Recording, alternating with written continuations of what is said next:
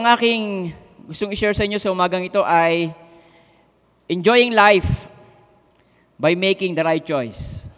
Okay. So may mga pagkakataon ba sa buhay natin na ang buhay natin ay ating nai-enjoy? Amen.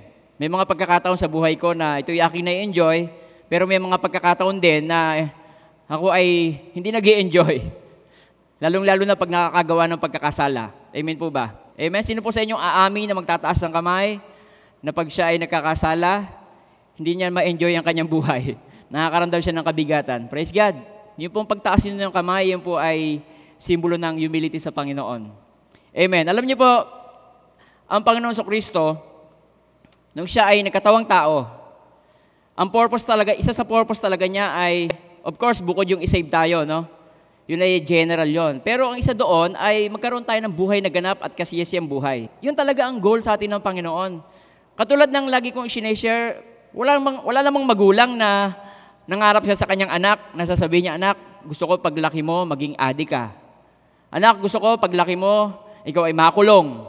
Magkaroon ka ng sakit na malala. Ikaw ay mapariwara. Wala namang ganong magulang. Tayo, kung tayo nga ang sabi ni Jesus Christ, sa Matthew chapter 7, kung kayo na masasama, ay marunong kayo magbigay ng mabubuting bagay sa inyong mga anak, gaano pa kaya ang inyong amang nasa langit? Amen.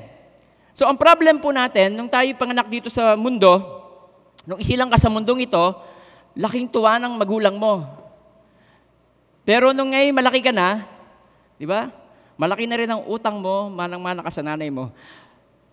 Dito, pinanganak tayo dito sa sanlibutan, marami na tayong kinagisnan na kultura, tradisyon, uh, kasabihan, salawikain, na yun ay nasusundan natin. O nasunod tayo doon. Na yun naman ay hindi base sa ka, kalooban ng Panginoon, hindi base sa kanyang pamantayan. Amen po, mga kapatid. Kaya malimit, yun ay nagdudulot sa atin ng uh, hindi ka hindi ka ganda, hindi magandang buhay. Halimbawa, pag tayo nagkakaroon ng New Year's, New Year's uh, celebration. Meron na tayong kultura, ang Pilipinas ay meron ng tradisyon na bibili siya ng mga bilog-bilog, uh, prutas, labing dalawa, pagkatapos meron pang paputok, gagastos siya ng libo-libo sa paputok, pagkatapos ang kanilang katwiran, sasabihin nila pampataboy daw ito ng malas. Pero kung titingnan naman ninyo ang nababalita natin sa TV, kung mga December 25, sisimula ang putukan hanggang January, makikita natin na marami na dinadala sa ospital ng mga batang naputulan ng daliri, naputulan ng kamay, nasabugan ng mata, nasunugan ng bahay. So, nagtataboy ba ng malas yun o lalong nag, nag-attract ng malas? Gagastos ng libo-libo para sa paputok. Ilang minuto lang, pum, wala na. Mas mabuti pa yung bata. Yung batang kumakanta, di ba? Sabi niya, kung tinapay sana, nabusog pa ako. So mas mayroon pang mas wisdom yung bata na kumanta na yon. Amen po. Pagka, pag nagsasaya, nagiinuman.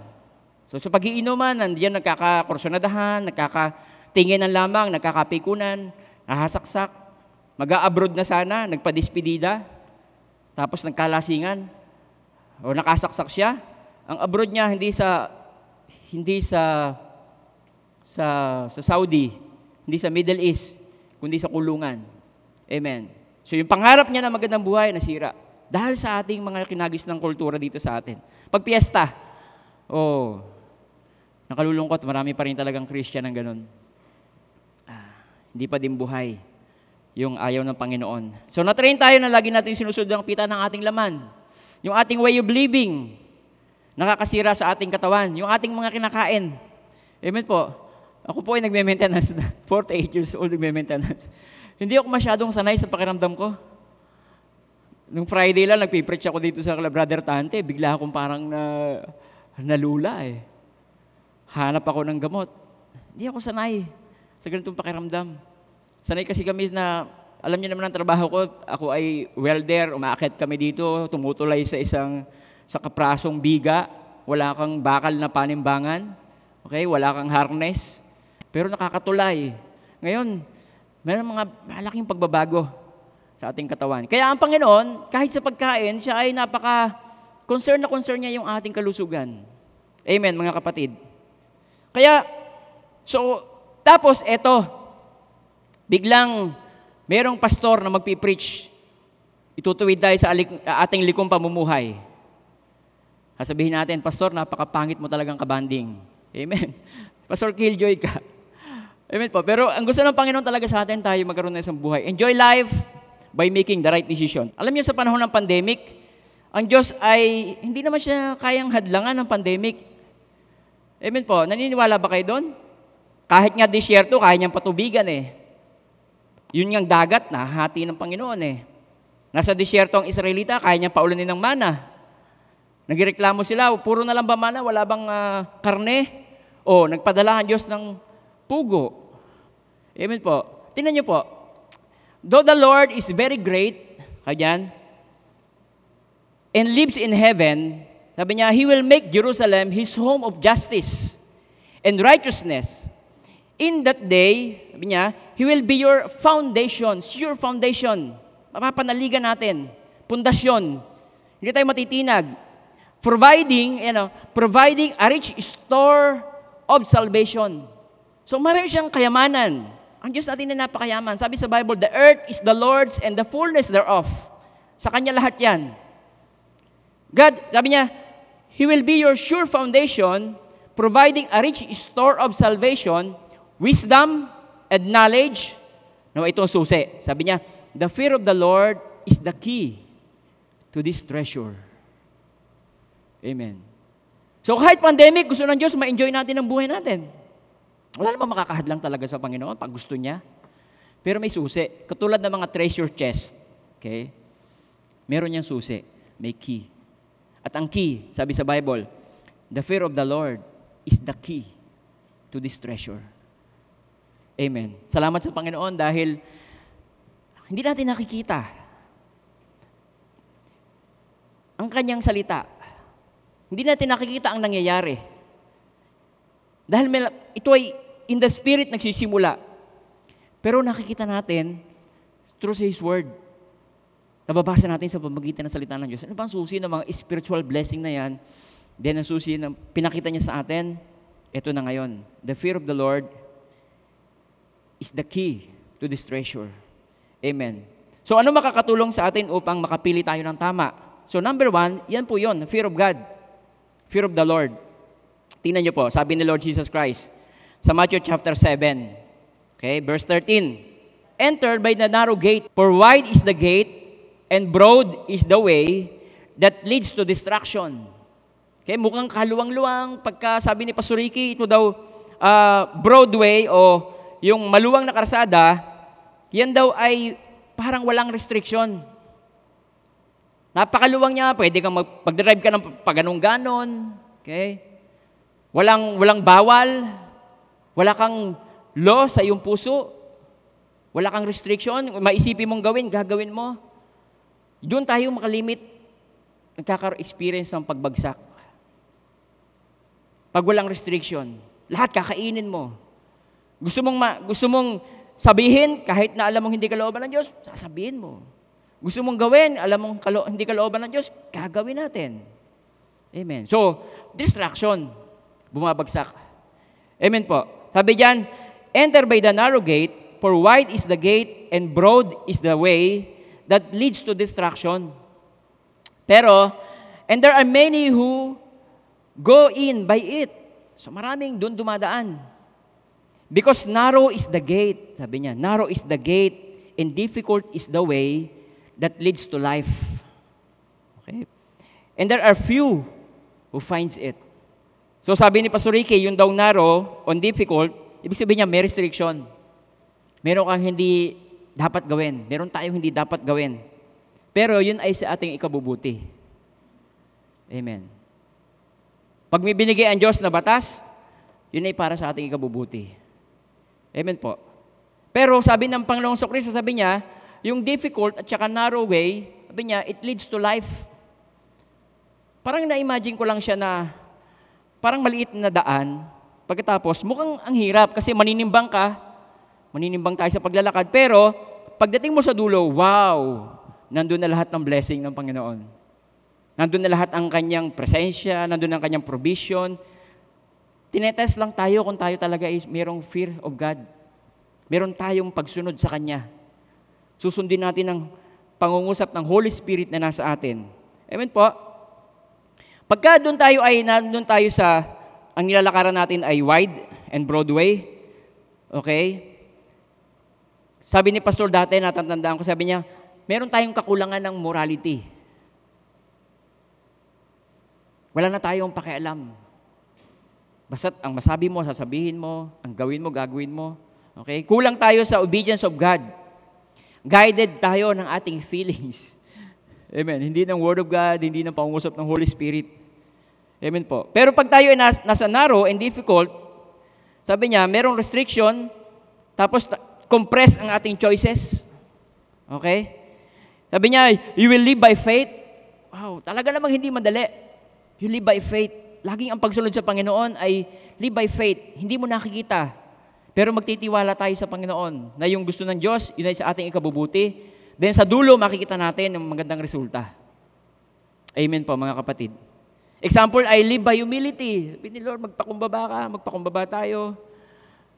Tayo ay mag-humble down kay Lord. Tingnan niyo po, dito merong example. Ah, meron pang nakalagay dito sa Bible. Sa Luke chapter 13. Okay, simulan natin sa verse 23 hanggang 27 niya. Sabi niya, may isang tao nagtanong sa kay Jesus Christ. Sabi niya, Ginoo, kakaunti po ba ang maliligtas? Sinabi, ni, sinabi niya, sabi ni Lord, pagsikapan ninyong pumasok sa makipot na pintuan. Sinasabi ko sa inyo, marami ang nag- magpipilit. Sa bandang dulo, sabi niya, marami ang magpipilit na pumasok ngunit hindi makakapasok. Kapag ang pinto'y na isara na ng puno ng sambahayan, magtitiis kayong nakatayo sa labas. At kakatok ng kakatok, sasabihin ninyo, Panginoon, papasukin niyo kami. Sasagutin niya kayo, hindi ko alam kung taga saan kayo. Sasabihin ninyo, kumain po kami at minom na kasama ninyo. So nakihalubilo sila kay Lord Jesus Christ noon. Nakipag-fellowship sila kay Jesus Christ. At nagturo pa kayo sa aming lansangan. Lord, remember, pumunta ka pa nga sa amin eh. Kumain pa nga kaming kasama ninyo. Sasabihin naman ng Panginoon, hindi ko alam kung taga saan kayo, lumayo kayo sa akin, kayong lahat na nagsisigawa ng masama. Amen. Bagamat ki- kilala nila ang Diyos, si Lord Jesus Christ, pero wala silang restriction. Wala silang pagsunod sa Panginoon. Kaya nagulat na lang sila. Lord, yun yung sa langit, meron kang kagugulatan eh. Tatlo ang posibleng kagulatan sa langit. Una, ito sa akin lang to, ha, hindi ko sinasabing ito ay doktrina. Akin lang to. Yung ini-expect mong taong wala doon, nandun siya. Sabi niya, ba't ba nandito to? Ito, inapakaloko nito, nung nasa lupa. Ba't ba nandito ito? Tapos pangalawa, yung na-expect mong nandun, wala siya doon. Ba, ba't ba? Wala dito yung kumari ko. Yun ay kabait-bait nun na yun ay bigay ng bigay ng ulam sa amin. Ba't yun wala dito yon? Ang pangatlo, in-expect mong nandun ka, wala ka doon. Di ba? They, expe- they are expecting to mga taong to, they, they, they were expecting na makakapasok sila. Pero wala. Lord, di ba kumain pa kami kasama ninyo? Nagpunta pa kayo sa lansa, nag-preach pa kayo doon sa amin. Sabi ni Jesus Christ, hindi ko alam kung taga saan kayo. Sabi niya, lumayo kayo sa akin, kayong lahat na nagsisigawa ng masama. Amen. So, importante ba ang fear of God? Yes. Tingnan niyo po, Kawikaan chapter 9, verse 10. Ang takot sa Panginoon ay simula ng karunungan. Ang pagkakilala sa banal sa banal ay kaunawaan, sapagkat sa pamamagitan ko dadami ang iyong araw. Because, dahil sa fear of God, dadami yung araw natin at ang mga taon ng iyong buhay madaragdagan. Sabi sa English, the fear of the Lord is the beginning of wisdom. And the knowledge of the Holy One is understanding. Sabi niya, verse 11, Provide me, provide me. Your days will be multiplied. Hahabang yung buhay. And years of life will be added to you. Amen. Merong magandang benepisyo. Yung fear of God. Makakatulong siya na makapagdesisyon tayo ng tama. Yung una ay fear of the Lord. Tingnan niyo po, sa Old Testament, merong magandang verse. Okay, sa 2 Chronicles chapter 26 verse 5. Sabi diyan, ito ni hari, si King Uzziah, sabi niya, King Uzziah sought God during the days of Zechariah, who instructed him, tinuruan siya, the fear of God. Tinuro, tinuro yon ng kaisang propeta sa isang hari. Sabi niya, and as long as the king sought the Lord, God gave him success. So siyempre, pag successful ka, hindi na-enjoy mo buhay mo. Yun ang dream sa atin ng Panginoon, maging successful tayo. Ma-enjoy natin ang buhay natin. Amen? Alam niyo po ba na hindi dyan natapos yung istorya ni King Uzziah? Gusto niyo bang uzizain natin? Okay? Yung kanyang buhay? Sa Tagalog natin basahin. Simulan natin sa chapter 1. Okay, 26 chapter 1. Since ito ay Bible study, expect nyo na na marami tayong verses. Amen po. Yan, nagkaisa ang buong Juda na si Uzias ang gawing hari kapalit ng yumao niyang amang si Amasias. Noong labing anim na taong gulang siya, 16 years old, magiging hari. Wow! Sa Pilipinas, hindi pwede maging presidente yan. Okay, next verse. Sa panahon ng kanyang paghahari, ipinatayo niyang uli ang lungsod ng Ilot at ibinalik sa Juda Labing anim na taon nga lamang si Uzias nang umakyat sa trono at limamput dalawang taong namahala sa Jerusalem. Sa Jerusalem siya tumira. Ang ina niya ay si Jecolia na taga Jerusalem. Si Uzias ay naging kalugod-lugod kay Yahweh tulad ni Amazias. Okay? Next.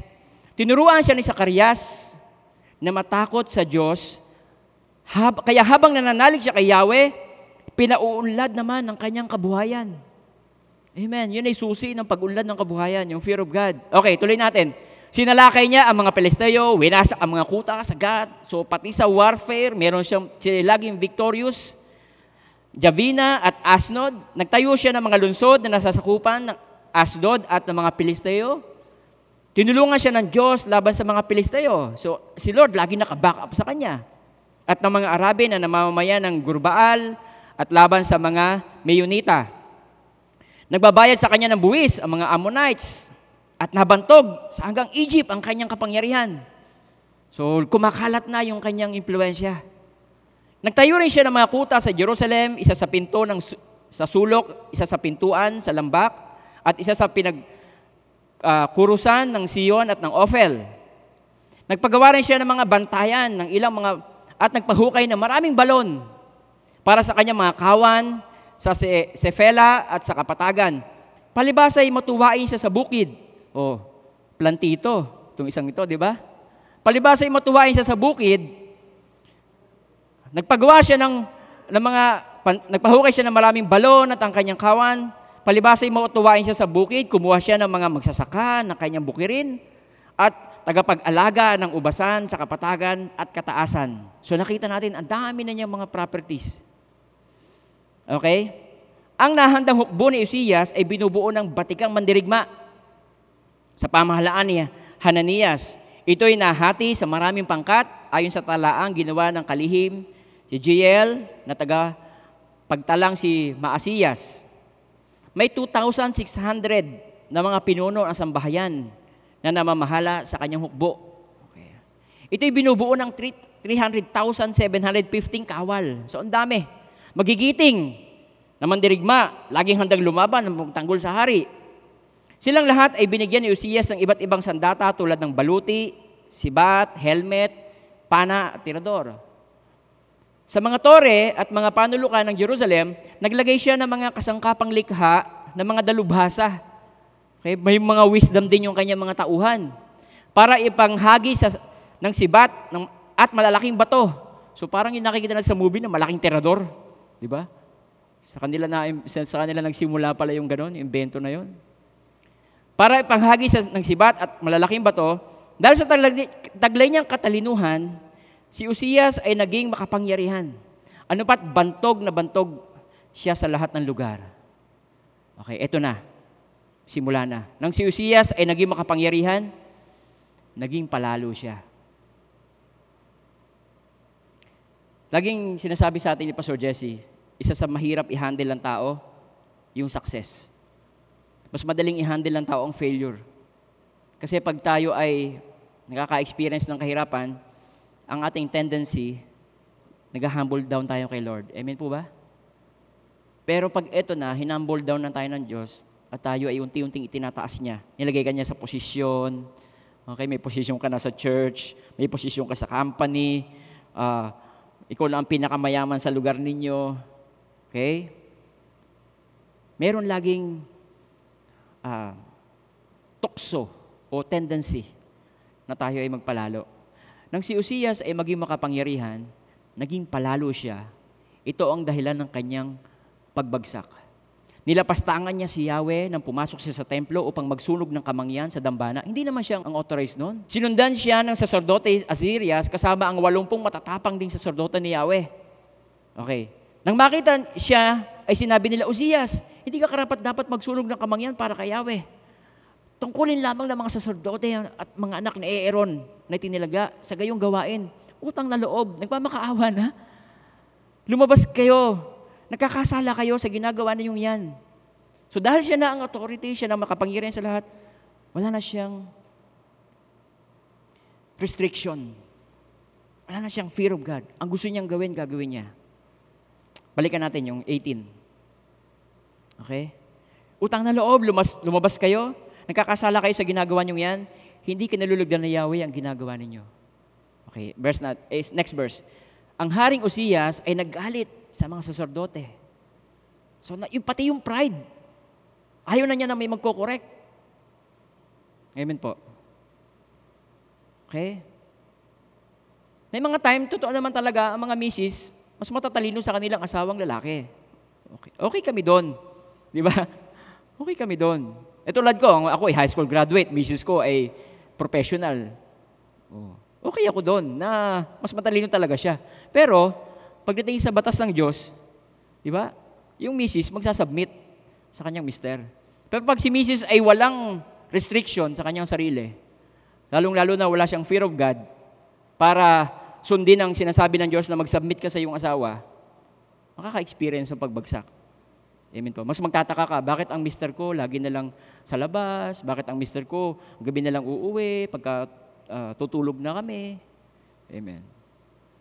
Matinda lang po kayo ng ano, Zoom meeting. Ang Haring Uzias ay nagalit sa mga sacerdote sapagkat hawak na niya noon ng insenso. Ngunit nang sandaling yon ay nagkaroon siya ng ketong sa noo. Okay. Nang makita ni Azarias at ng mga sacerdote ang nangyari kay Uzias, pinalabas nila ito agad hindi naman ito tumutol sapagkat ito na, naramdaman ninyang pinarurusahan siya ni Yahweh. Tuloy natin. Hindi na gumaling ng ang ketong ni Haring Uzias hanggang siya siya namatay. Ibinukod siya ng tahanan, inalisan ng lahat ng katungkulan, pakalungkot. Lahat nawala. Amen po.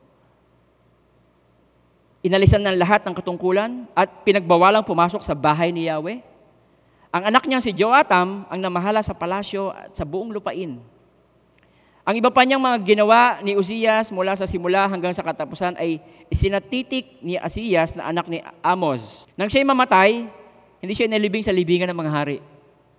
Napakalungkot na ending ng buhay. Kundi sa ibang libingan sapagkat siya'y ketongin. Si Joatam na anak niya ang pumalit sa kanya. Okay, wala na. Tapos na. So, importante po ba ang fear of the Lord? Yes. Yung tagumpay na sana, oh. Hindi na keep up. Kaya, napaka-importante. Amen. Yan ay sa Old Testament. Okay, tingnan natin sa New Testament.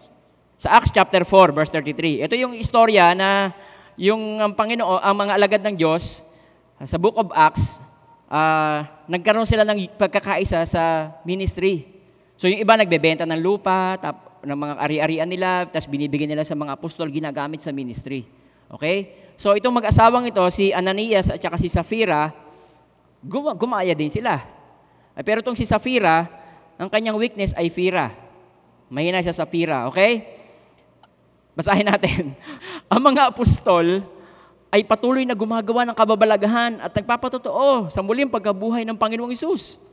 At ibinuhos ng Diyos ang kanilang pagpapala sa kanilang lahat. Wala nagdarahop sa kanila sapagkat ipinagbibili nila ang kanilang mga lupa o bahay at ang pinagbilhan ay ibinibigay sa mga apostol. Ipinapamahagi naman ito ayon sa pangangailangan ng bawat isa. Gayun ang ginawa ni Jose, isang Levitang taga Chipre, kaya't Bernabe ang tinaguri sa kanya ng mga apostol. Ang ibig sabihin, o oh, matulungin.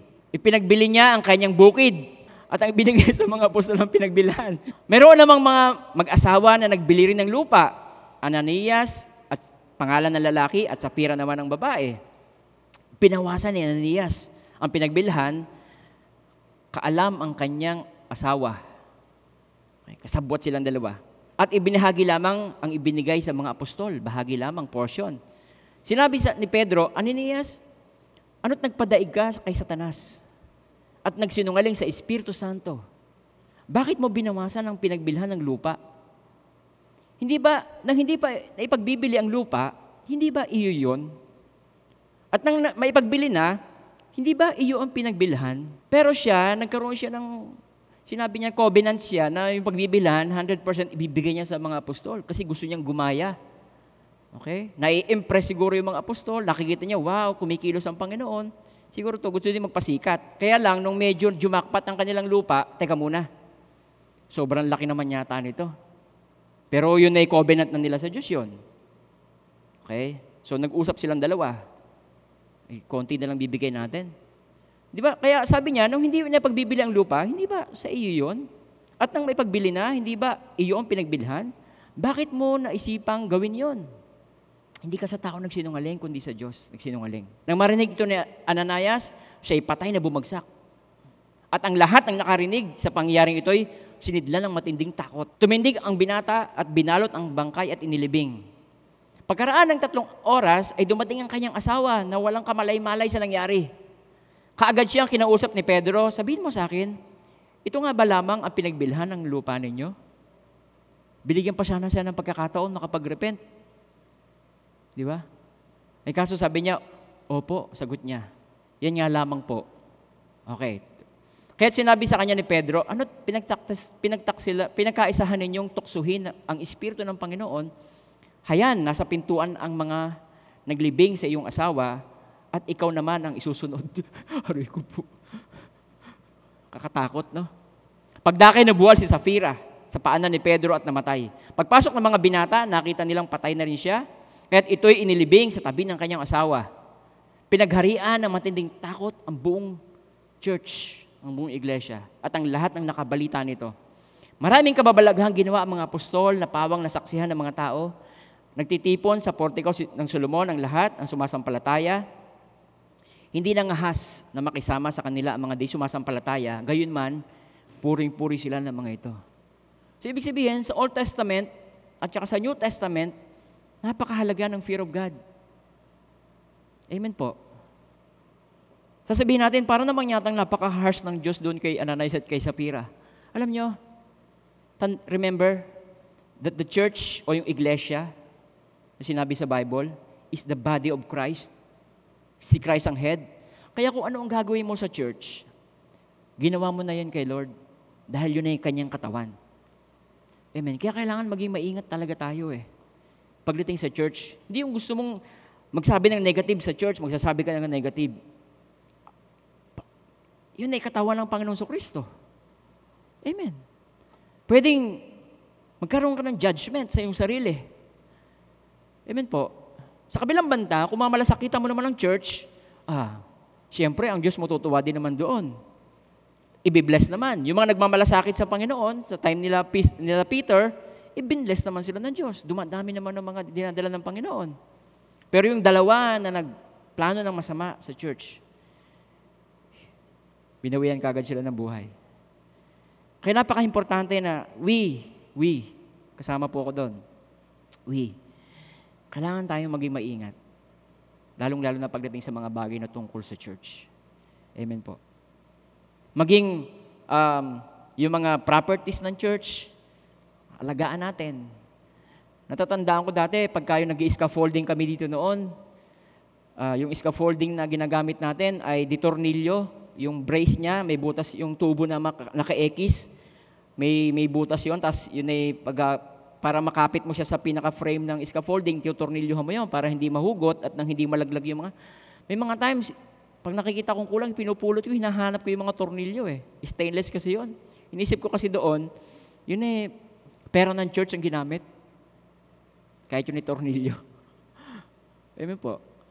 Fear of God, napaka-importante. First Peter chapter 1, verse 15 to 17. Sabi niya, but now you must be holy. Tonyo si Peter na nag, nandun sa senaryo na yon, ang pangyari kay Ananias at Sapphira, ang nag, nagsulat muli, siya nagsabi nito, sabi niya, but now you must be holy in everything you do. Just as God who chose you to be His children is holy. Sabi niya, for He Himself have said, you must be holy because I am holy. And remember that the Heavenly Father, to whom you pray, has no favorites when He judges. He will judge or reward you according to what you do. Okay? You must live in reverent fear of Him. Sabi niya, you must live in reverent fear of Him during your time as foreigners here on earth. Amen po. So, napakahalaga na para tayo makapamuhay na may kabanalan, importante yung fear of God. Fear of the Lord. Amen po mga kapatid. Nandiyan pa po ba kayo? So ito, two kinds of fear. Okay. Number one, reverential awe. Yung gumagalang ka na may paghanga sa ginawa ng Panginoon sa atin. Yun ang isang klase ng fear of God. Yung meron kang respect na ikaw ay hangang-hanga kay Lord. Okay. Jeremiah chapter 10, verse 6 to 10. Okay. Tingnan natin. Lord, there is none like you. For you are great, and your name is full of power. Di ba? Sa pangalan ng Panginoon Jesus, yung demonyo, di ba? Lumalayas. Sabi ng mga lagad, Lord, grabe. Sabi niya, kahit ang mga demonyo sumusunod, pag inutusan namin sa pangalan ninyo. Amen. Di ba? There is power in the name of Jesus. Totoo yun. Marami na tayong experiences pagdating dyan. Power ng Panginoon, merong healing, may miracles, may deliverance. Kaya, sabi niya, there is, your name is full of power. Who would fear, sabi niya, who would not fear you? Sino hindi matatakot sa iyo? Sabi niya, King of nations, the title belongs to you alone. Sabi niya, that title belongs to you alone. Meron siyang reverence awe. Amen po, mga kapatid. Among all the wise people of the earth and all in the kingdoms of the world, there is none like you. Sabi niya, the wisest of the people who worship idols are stupid and foolish. Yung mga sumasamba sa Diyos-Diyosan, they are foolish and stupid. Kasi wala naman sila magagawa. Natatandaan niyo yung preaching sa atin ni Pastor Jesse dati? Yung bakit ayaw ng Diyos ng idolatry? Because idols will disappoint you. Di ba? Pag may nasusunugan eh, bit, bit, bit, bit yun eh, salamat na lamang nailigtas ko ito. Eh bakit yan ang liligtas mo? Di ba dapat ikaw ang liligtas niyan? Amen po. Tapos nakalulungkot pag magpipiesta sila, may Christian doon. Nakikiayon. Mga ngatwiran pa yon. Pastor, pwede ba makigayat lang? Makikigayat lang. Ano kasi, Brother Manor, kagayat? Makikigayat lang naman eh. Di ba? Mga ipangatwiran pa natin. Hindi naman po siguro makigayat. Makigayat. Sumibat ka na lang, punta ka na lang sa beach, mag-pray ka na lang doon, uh, enjoy mo yung nature, i-worship mo si Lord sa nature, di ba? Na-bless pa. Na-bless pa ang Panginoon sa buhay natin. The wisest of the people who worship idols are stupid and foolish. The things they worship are made of wood. They bring beaten sheets of silver from Tarsus and gold from Upas. Sabi niya, they gave these materials to skillful craftsmen who make their idols. Then they dress, nadamitan pa, their gods in royal purple robes made by expert tailors. Sabi niya, but the Lord is the only true God, the living God. He is everlasting King. The whole earth trembles in His anger. The nations hide before His wrath. Amen. Pero siya, meron siyang reverence awe sa Panginoon. Yun ang isang klase ng fear of God. Jeremiah 5.22. Sabi niya, Do you have no respect for me? Why do you not tremble in my presence? Sabi ni Lord. Sabi niya, I, the Lord, am the one who defines the oceans, sandy shoreline, and everlasting boundary that the waters cannot cross. So ako naglagay ng boundary ng dagat Imagine, di ba, ang, ang earth natin ay 75% tubig, 25% lang ang lupa. Pero bakit pagka bumabagyo, hindi pa rin masakop ng buong dagat ang buong mundo? Yun ang kapangyarihan ng Panginoon. Naglagay siya ng boundary. Walang magawa ang bagyo. Pag nag-set ang Diyos ng boundary sa buhay mo, hindi ka kayang anuhin ang kaaway ng Diyos. Amen. Reverend O, powerful God. His name is powerful. Amen. The waves may toss and roar, but they can never pass the bounds I set, sabi ni Lord. But my people have stubborn and rebellious heart, sabi niya. They have turned against me and have chosen to practice idolatry. Sumasamba pa rin sila sa Diyos-Diyusan. Sa panahon natin ngayon, pwedeng ito ay ikaw mismo, Diyos mo ang sarili mo, o material things, o yung opinion mo, ang iyong Diyos. Amen po. Hindi nila sinasabi sa puso nila na, oh, tayo ay ma- mamuhay na may paggalang sa Panginoon. Our God, for He gives us rain each spring and fall. Wala silang, wala silang pasasalamat sa ginagawa ng Diyos sa buhay nila. Ang Diyos na nag-bless, sa iba ibinibigay ang glory. Amen po. Ang Diyos na nag-provide, pero mas malaki ang gastos sila sa SM. Pagdating sa tithing, ah, issue pa yung kung net or gross. Amen po? Sabi niya, let us live in the awe of the Lord our God, for give us rain e- each spring and fall, assuring us of plentiful harvest. Verse 25, Your wickedness, tingnan niyo po ha, remember this, tayong lahat. Remember, sabi ng remember this, your wickedness has deprived you of your these wonderful blessings. Yung, yung kasamaan, ang magdi-deprive o mapagdadamutan ka ng mga blessing ng Panginoon. Your sins has robbed you of all these good things. Kaya pala may mga time hindi natin ma-enjoy ang buhay natin because of us. Because of our sins. Amen po. Because of wickedness. Sabi ng Bible, your wickedness has deprived, available ang blessing eh. Your wickedness has deprived you of these wonderful blessings. Your sins has robbed you all these good things. Amen, mga kapatid. Ah. Thank you, Lord.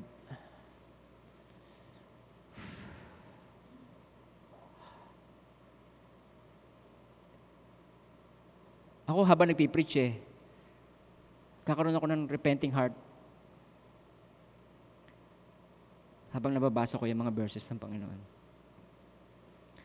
Habang nakikinig ka, pakiramdaman mo, baka magkakaroon ka na ng repent, repenting heart. Repent. Mag-repent tayo kay Lord. Forgive me, Lord, for my wickedness. Forgive me, Lord, for my sins, O God. Because of lack of fear of the Lord. Wala akong restriction sa sarili ko. Panginoon. Maisipan ko, ginagawa ko. Opinion ko, sinusunod ko. Wala akong humility na makinig sa mga payo ninyo. Oh, thank you, Lord Jesus. Thank you, Father. Tuloy po natin. 2 Corinthians chapter 7 verse 1. Sabi niya, because we have these promises, dear friends, sabi niya, let us cleanse our lives, ourselves from everything that can defile our body or spirit. Let us work toward complete purity because we fear God. Okay? So, ibig sabihin, without, without fear of God, we cannot live a holy life.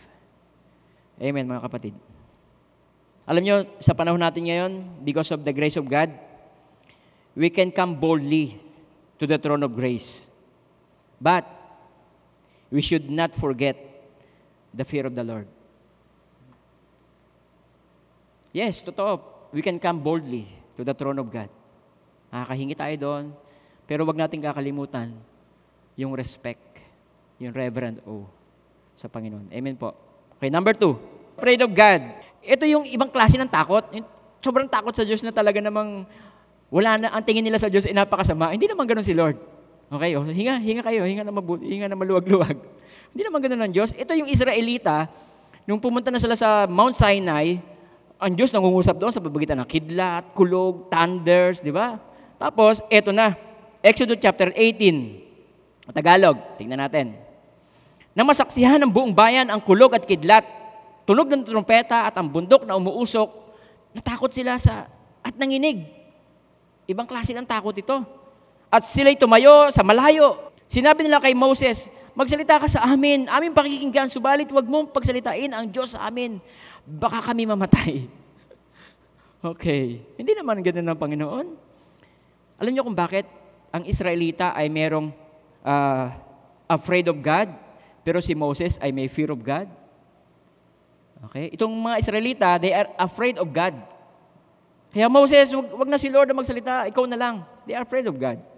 Pero si Moses, meron siyang fear of God. Bakit? Unti-unti nakikilala niya si Lord. Nakaka-fellowship niya ang Panginoon 40 days and 40 nights. Nakakausap niya. Amen po. Sinabi ni Moses sa bayan, huwag kayong matakot, sapagat ang Diyos ay naparito upang subukin kayo. At upang ang takot sa Kanya ay sumain nyo, upang huwag kayong magkasala. So iba yung, yung uh, afraid of God. Hindi yun ang gusto ng Panginoon sa atin. Ang gusto niya, meron tayong fear of God. Yung reverent awe. Amen. Dahil napakabuti naman talaga ng Diyos sa atin eh. Alam mo, mabuti talaga si Lord sa bawat isa sa atin. Jeremiah chapter 33, verse 9. Sabi niya, At dahil sa lunsod na ito'y matatanyag ang aking pangalan. Pupurihin at dadakilain ng lahat ng bansa kapag nabalitaan nila ang lahat ng pagpapalang ipinagkaloob ko sa kanila. Maantig sila at matitigib ng paghanga. O, meron silang reverent o. Dahil sa mga pagpapalat kapayapaang ihatid ko sa aking bayan. Sa English, tingnan natin. Then it shall be to me a name of joy, a praise, and honor before all nations of the earth, who shall hear the good and that I do to them. Okay? Maririnig nila yung mga ginawa ng Panginoon sa buhay ng bawat sa atin. Wow, na-deliver sa addiction, binless ng Panginoon, pinrovide ng Diyos ang sasakyan, binigyan ng Panginoon ng bahay, pinagtapos sa mga anak. Okay? Pag nabalitaan nila yung mga ka- kabutihan na yon, sabi niya, Then it shall be to me a name of joy, a praise, and an honor before all nations of the earth who shall hear, sino makakadinig, all the good that I do to them. They shall fear and tremble okay, for all the goodness and all the prosperity that I have provided you. Di ba? So magkakaroon sila ng reverend, oh wow, iba pala talaga ang Diyos ito mga taga-HTBC na to. Yung uncle mo, yung tito mo, yung, magugulat sila. Wow! Amen. Yun ang gusto ng Panginoon na meron tayo. Hindi yung afraid of God, kundi yung reverent oh. Dahil sa kanyang goodness, dahil sa kanyang grace sa bawat sa atin. Amen po mga kapatid. Okay. So we fear God sa 1 John chapter 4 verse 18 to 19. Okay. Sabi niya, there is no fear in love, but perfect love cast out fear. Because there because fear involves torment, but he who fears has not been made perfect in love. Okay. Tanyo, verse 19 maganda. We love him because he first loved us. Ngayon, meron tayong fear of God dahil naunawaan natin na mahal na mahal tayo ng Panginoon. Meron tayong paggalang sa Kanya. Umaawi tayo sa Diyos because of our reverent awe. Amen. Because of His grace, His goodness, yung ginagawa niyang pagpapala sa atin, pag-iingat sa atin. Kaya pag nandito tayo sa loob, magkaroon tayo ng reverent awe kay Lord. Amen? Huwag mong check yung messenger mo, Facebook mo, o ano. Worship. Reverent awe kay Lord. Amen po mga kapatid. O kahit hindi sa church, kahit nasa business ka, may paggalang. Kung meron ka negosyo, huwag ka magdadaya. Huwag mo yung timbangan mo eh ano, may daya, yung malambutang spring. Yung kiluhan eh ano, ah, pag pinatong eh, kakapraso pa lang eh, aba, kalahating kilo agad. Kulang, is- malambutang spring. Okay? Ina-adjust nila yan. Kung ano lang ang kung ano lang ang ang aayon sa batas, doon tayo. Huwag tayong ah, Huwag tayong mawa, um, mawala ng faith kay Lord. Na pag sumunod ka sa tama, puprovide ka ng Diyos. Trust in the goodness of God. Amen. Magtiwala tayo sa sinasabi ng Panginoon. Pag mayroong salita sa Bible, yun ay sa ating ikabubuti. Okay, tingnan niyo po. Psalms 107 verse 17. Sabi niya, tingnan niyo po, may nagkasakit dahil sa kanilang likong pamumuhay. Okay? Panay ang inom, panay ang bisyo, ah, panay ang kain ng taba, di ba? So, yan may nagkasakit dahil sa kanilang likong pamumuhay. Puyat sa gabi, computer games, madaling araw. Dahil sa pagsuway, ang dinalas nila ay kahirapan. Ano man pagkain na makita nila, hindi na magugustuhan. Pag nasa ospital ka na, di ba, wala ka namang gana talaga. Wala po akong gana. Andyan yung mga pagkain, no?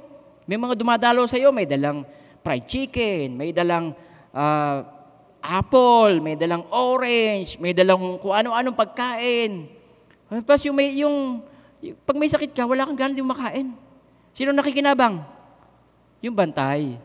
Di ba? Tsaka yung dalaw. Minsan yung iba dumadalaw, wala nang dala. Nakikikain pa ng mga... Tawa naman kayo dyan. Di ba? Yun ang tumataba. Paglabas ng taba mo ngayon, sinabihin yung dalaw, hindi yung may sakit. Pero ano mang pagkain na makita nila, hindi na magugustuhan. Ito pa matindi. Isang bulati na lang ang hindi nakakapirma. Ano pat, sa anyo, isang pirma na lang ang buhay. Hindi na magluluwat ang kanilang buhay. Ang reason? Dahil sa madaling lifestyle. Ito ang good news. Tinan niyo po, sa ganung lagay, eh makikita mo yung grace ni Lord sa atin eh. Sa ganung lagay, sila'y tumawag sa Diyos. Okay? Tinulungan sila sa kahirapan at sila'y tinubos. Next verse. Tingnan nyo, yung words ng Panginoon na dapat ito ay napapakinabangan natin. Pag inisip natin na pag nagsaba Diyos ang nagsalita, yun ay sa aking kabubuti. Sabi niya, sa salita lamang na kanyang pahatid, sila ay gumaling. At naligtas sila sa kahapamakang sana ay darating. Imagine kung gaano kahalaga ang Word of God. Naligtas sila sa kapahamakang sana ay darating. So meron pa sanang darating na kapahamakan, pero dahil sumunod ka sa salita ng Diyos, nagtiwala ka na yung sinasabi ng Panginoon na sa ikabubuti natin, hindi na dumating. Amen po. Kaya ganun ka-importante, trust in the goodness of God. Pag meron tayong, pag meron tayong word of God na nadidinig, magtiwala tayo. Na yun ay para sa ikabubuti natin. Amen po. Kaya pag sinabi ng Panginoon, magpatawad ka, kasi kabubuti natin yon. Gagaan ang buhay. Pag sinabi ng Panginoon na ikaw magpakumbaba, pakumbaba, kabubuti natin. Pag sinabi ng Panginoon na mag-tights, kasi kabubuti natin yon. Amen po. Okay? Pag sinabi ng Diyos na ikaw mag-serve, mag-serve. Kasi kabubuti natin yon. Pag sinabi ng Panginoon na huwag kang kakain ng mga inihanda sa Diyos-Diyosan, huwag. Huwag na mga ngatuwiran. Huwag niyo sabihin, nakikigayat lang naman po, Pastor. okay. Verse 21. Kaya dapat namang sa Panginoon Diyos ay magpasalamat dahil sa pag-ibig at kahanga-hanga niyang pagliligtas. Dapat ding dumulog, dala ang handog ng pasasalamat. So after tayo i-deliver ng Diyos, napakalaga yung meron tayong puso mapagpasalamat sa Kanya. Amen. Lahat ng ginawa niya, ibalita, umawit na may galak. Okay. Kawikaan chapter 10 verse 17, sabi niyan, ang nakikinig ng payo ay sa daan ng buhay. Ngunit ang ayaw duminig ay tungo sa pagkaligaw. Okay. Dito na tayo magtatapos. Psalms 100, uh, 91 verse 14 to 16. Sabi niya, tingnan niyo po. Ito. Pag, pag pinagtiwala natin sa Diyos ang buhay natin, because He has set His love upon me, Therefore, I will deliver him, I will set him on high, because he has known my name. He shall call upon me, and I answer him. I will be with him in trouble. I will deliver him and honor him.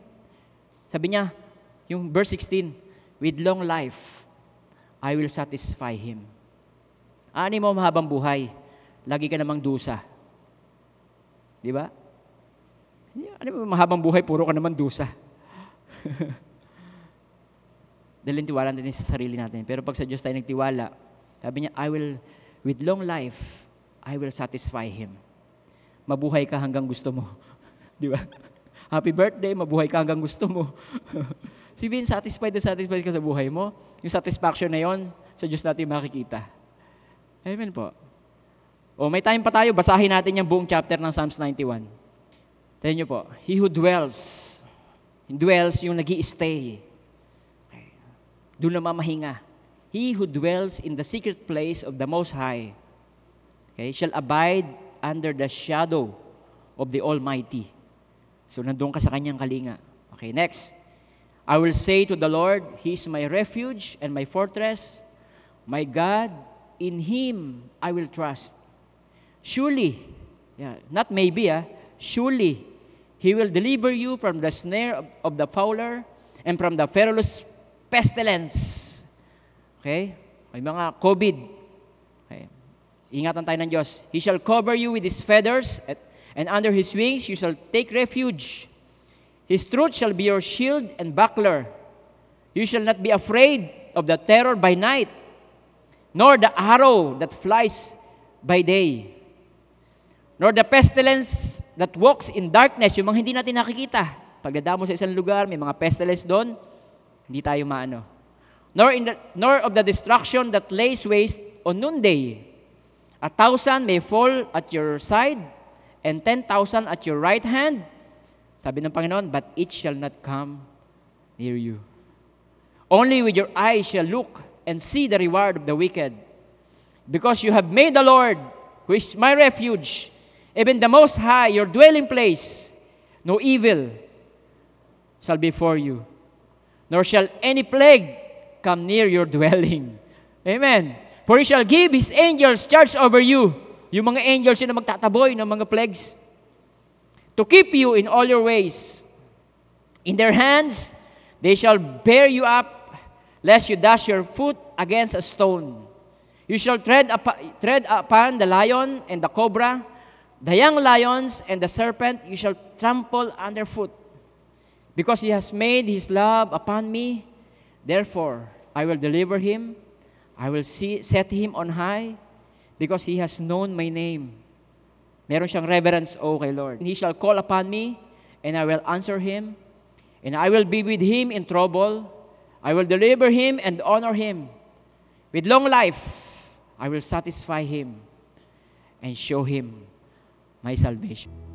Thank you, Lord, for your mercy, for your grace, Lord, sa bawat isa po sa amin. Salamat po sa paalala, Panginoon. Hindi niyo po kalooban na kami mamuhay na hindi namin na-enjoy ang aming buhay. Kaya po ay pinalalahanan niyo kami ngayong umagang ito, Lord, na ikaw ang aming isik. Once again, Lord, your presence, ang aming kauhawan, Panginoon, hindi po material things, hindi po satisfaction ng flesh, O God, na nagdudulot po sa amin ng kaguluhan, nagdudulot sa amin ng kalungkutan, matapos po namin magawa. Panginoon, Father God, I pray na patuloy po maging buhay po sa amin. Lord, yung fear of God, Reverend O, sa iyong kabutihan sa buhay namin. Nawa your goodness will continually lead us, Lord, to repentance. Thank you, Father. I pray na ang worship service po namin ngayon, ingatan niyo po yung mga tao na pupunta ngayon, cover us with the blood of Jesus. At tulad ng sinabi mo kanina, Lord, no plagues will come near us. No plagues will come in this church, O God. Panginoon, kung saan ka worship Instead, will charge your angels over us, Lord, upang itaboy anumang gawa ng Diablo, Panginoon, sa buhay namin. And Lord, sa umaga pong ito, we pray for your manifest presence, O God, na experience po namin throughout this worship service, Lord. Hindi lamang po sa worship service namin, kundi po, Panginoon, sa buhay namin, sa family namin, O God. At patuloy niyo po kaming i-lead, Lord, kahit po yung aming mga anak, i-deliver niyo po sila, Panginoon, sa mga idols, computer games, O God, kahit po yung mga tao, Lord, na nagiging idol ng mga tao ngayon, deliver us, Lord God, I pray. And Lord, napatuloy namin yung isik ay ikaw, Panginoon, na truly nagpo-provide ng aming pangangailangan. Thank you, Father. We give you praise, Lord, In Jesus' name. Amen. Amen.